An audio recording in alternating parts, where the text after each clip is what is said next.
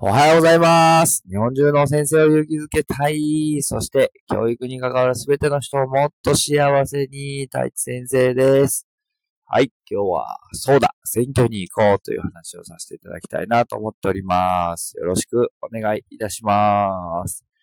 はい、そうだ、選挙に行こうということで、えー選挙、昨日からね、ちょっとそんな話が続いておりますけども、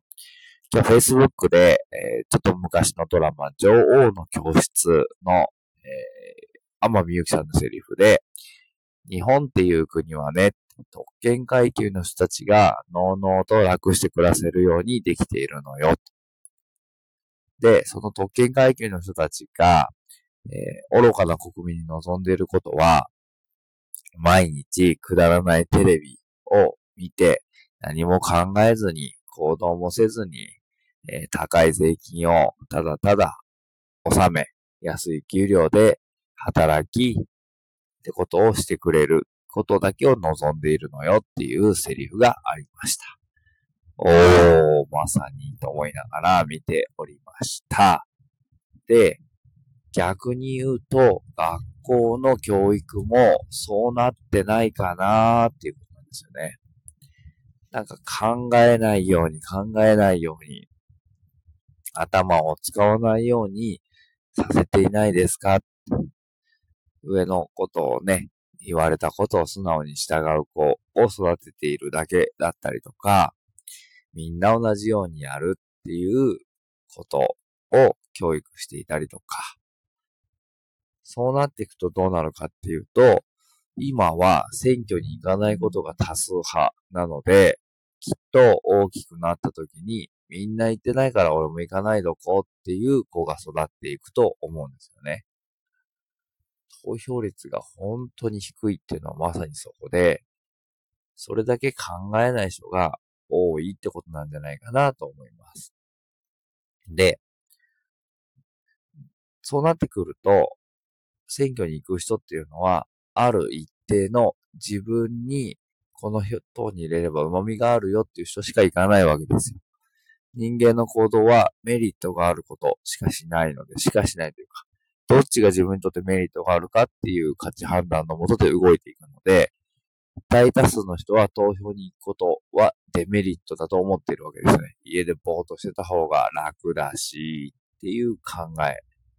で、今度は投票に行こうと思って動いてる人っていうのは、行くことで何か得るものがある。自分にとって旨味があると思っているから行くわけですよね。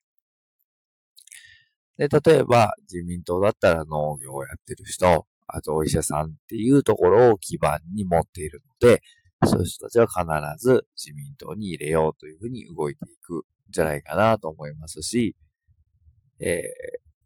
公明党だったらね、創価学会っていう支持母体が、絶大な支持母体があるので、選挙前になるといろんな方から電話がかかってきて、お願いねって来たりするんですけど、とかね。あとは、えー、まあ先生たちは、まあ、今まで民主党なので立憲民主党になるのかな？っていうところを支持してくださいみたいなことが来たりとかも正直します。だから結局そういう、えー支持母体がある組織が勝っていって、えー一般の国民の声というか、っていうのがなかなか届きにくくなっちゃうんじゃないかなって。トヨタ系も民主っていうのを聞いたことがあるんですけど、今はどうなってるのかな？立憲民主党になるのかな？とかね。いろいろそういうしがらみだったりとか、自分の職場の絡みだったりとか、っていうことで選挙が動くようになっていってしまう。そうするともう完全に硬直化しちゃいますよね。だってある程度のその仕事をしてる人っていう人、人数は決まっているので、その人たちが行く。で、その人たちの母数が多いところが選挙を勝っていくっていうだけのものになっていくので、ますます選挙に関心が湧かなくなっていってしまうっていう、本当に良くないなっていう悪循環だと思うんですよね。じゃあどうしたらいいかっていうと、その支持母体を持っていないというか、不動票って言われるね、どこに入れようかなっていう人たちが真剣に考えて、自分にとって、この党が、もしくは日本にとって、この人がっていう人に、え、投票していくってことが大事なんじゃないかなと思っています。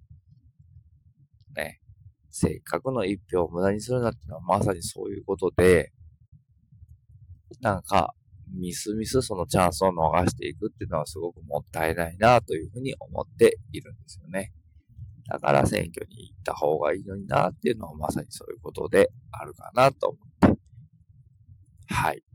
で、新聞とかね、ニュースとか見てると、もうなんか、こういうふうに決まったよみたいな報道がされるわけですけれども、それにまた惑わされちゃいけないのかなって、そこももしかしたらコントロールされてるかもしれないと。ね、その情報の出し方。こうやって言えば、あの、こういう人たちは選挙に行かなくなるだろうみたいなコントロールの仕方ももしかしたらあるかもしれない。本来ならそういうね、メディアっていうのは公平な立場であるべきなんですけど、でもやっぱ会社としている以上は、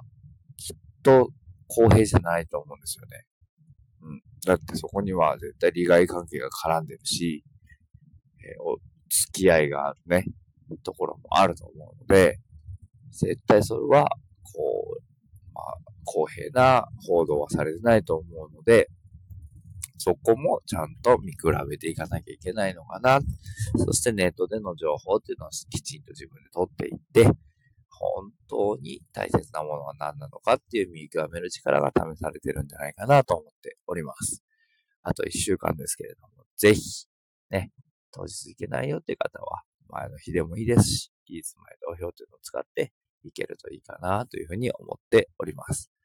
えー、どの票にっていうことは、えー、まあ、昨日も話しましたけど、公務員なので、話はできないので、えー、まあ、一応ね、いろんな党を紹介しながらっていう感じで、え、話をさせていただきました。ということで、今日も、あと3日になりましたね、夏休みです。木金ということで、